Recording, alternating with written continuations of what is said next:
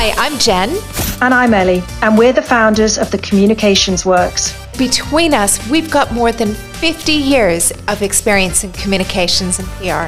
We're here to help you avoid some of the mistakes we've seen and the challenges we've experienced along our way. And we're here to give you the confidence to communicate better. Presentations. How do you feel about them, Elly? Well, it really depends. It depends whether I've had time to rehearse them or whether I'm just being thrown into it without actually any preparation. If I don't have preparation, I can be really nervous and you can hear it immediately in my voice. What about you? Actually, I, I used to hate delivering presentations. I remember one of my first very big presentations. Gosh, it was probably almost about 20 years ago, and I think actually, Elly, you were probably there. We were hosting a conference in Prague, and I had to stand up in front of a group of about 100 people, and I had never spoken with that many people before. And I meticulously prepared my notes, and I had rehearsed it, and I just had this pit in my stomach the whole time when I delivered it. I don't know if I was good or not. Um, probably okay. Look, it was 20 years ago at the beginning of my career. But it was, yeah, I still remember that and I remember the feeling that I had. But I have delivered so many presentations since then. Actually, now I really love delivering presentations. I have a lot of fun with them. I think you get a high. You know if you've done it really well. You know instinctively whether you've nailed that presentation or whether you were a bit wobbly. Um, but that feeling is second to none when you've done it well. Definitely. And but do you know the one thing I never do is I never ever wing it. I will never wing a presentation because I've had the experience of winging presentations and it never turns out well practice is so important. I stress it all the time. And any presentations I've got to do, I, you will find me somewhere beforehand, preferably in a room where no one is, but standing in a corner, actually speaking out aloud and saying what I've got to present. Definitely. And, you know, practice, I would say, is actually the secret sauce to any presentation. Everybody has it within them to be a good presenter. And you know the thing is is we all have different styles. I don't think that there should be a cookie cutter style for how people present. And i say this when i do coaching with people to help them prepare their presentations or deliver presentations that we kind of look at taking you and maybe make it like 10% better. Because we all have interesting things to say. We just need to find the ways to go about doing it. I want to walk through today a few different ways that people can deliver presentations better because there is a bit of a formula for how you can do it and tips and techniques that you can use to make your presentation better. But at the end of the day, we all have our personal style and we should look at making that better rather than trying to be somebody that we're not. So the first thing we always suggest you look at is your pitch. How do you sound? Have you heard yourself recorded? Have you ever listened back to what your voice sounds like? Is it nasal? Are you typically very loud or do you speak really softly? Um, listen to yourself, see what you like about your voice. Is there anything particularly that you want to change? And recognize your voice as a tool. It's a tool for getting a message out there for speaking. And practice what you sound like. Practice if you want to sound calm, if you want to sound energetic. How do you want to come across? Practice that. Um, get to know what you want your natural pitch to sound like. Do you know, I'm always really surprised when I listen to myself speak and I hear myself back on videos that I always find that I sound better than what I thought that I did. Um, and maybe it's because I don't necessarily know the sound of my voice, and I've heard myself played back sometimes. So I'm like, oh, okay, that's interesting. That's not too bad. Actually, whenever we do media training, we always find that the first interview that we record with people, they're they don't really pay they pay attention to what they look like a bit but most of the time it's like do i really sound like that? People are so surprised by the sound of their own voices. So do have a listen. See what you sound like. See if you like what you sound like. Might be surprised. And uh, on the voice side as well there's another thing that oftentimes when people get really nervous they end up speaking too quickly And when you're delivering a presentation, that is definitely a no no because if you're speaking too quickly, oftentimes it's going to be very difficult for you to get your point across. So we say to make sure that you work on your pace. And this again, it all comes back to practice. That when you have time to practice your presentation, you'll be able to really work on your pace.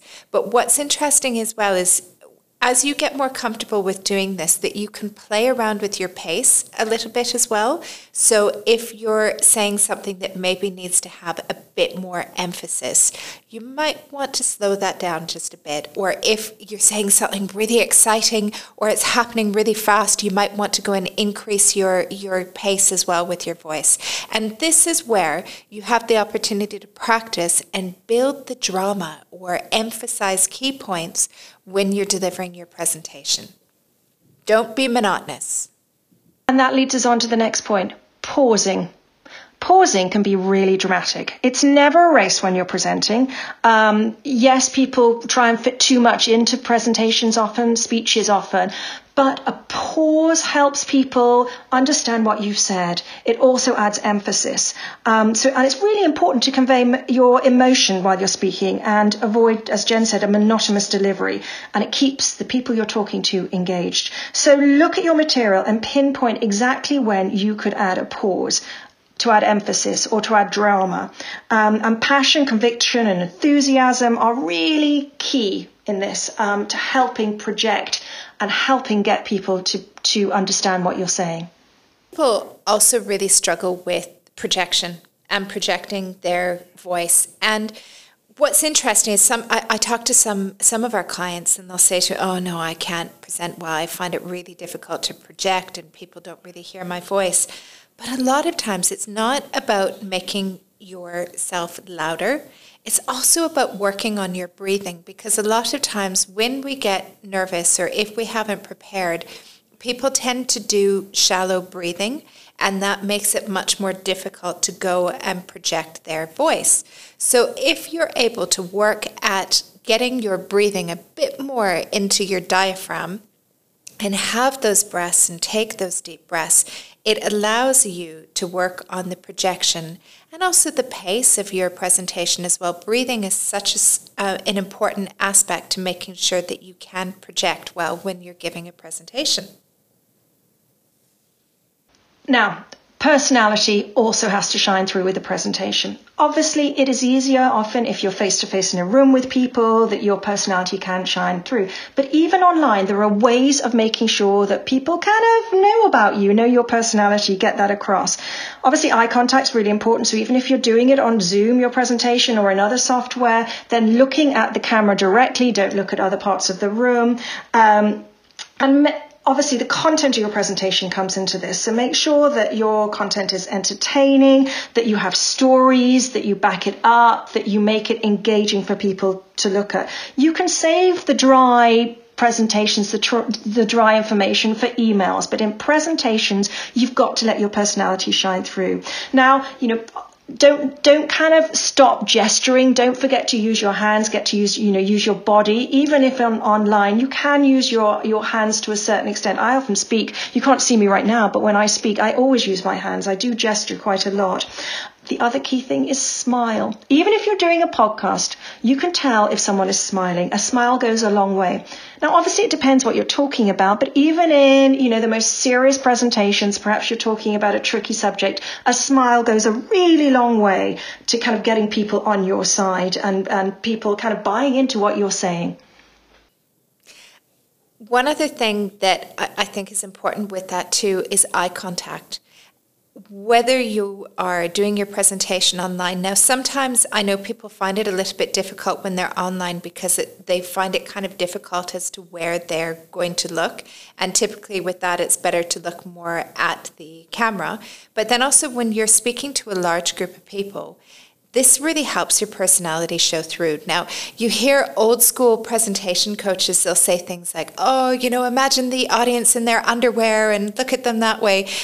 No, but what I typically do is I will look at different people in different parts of the room.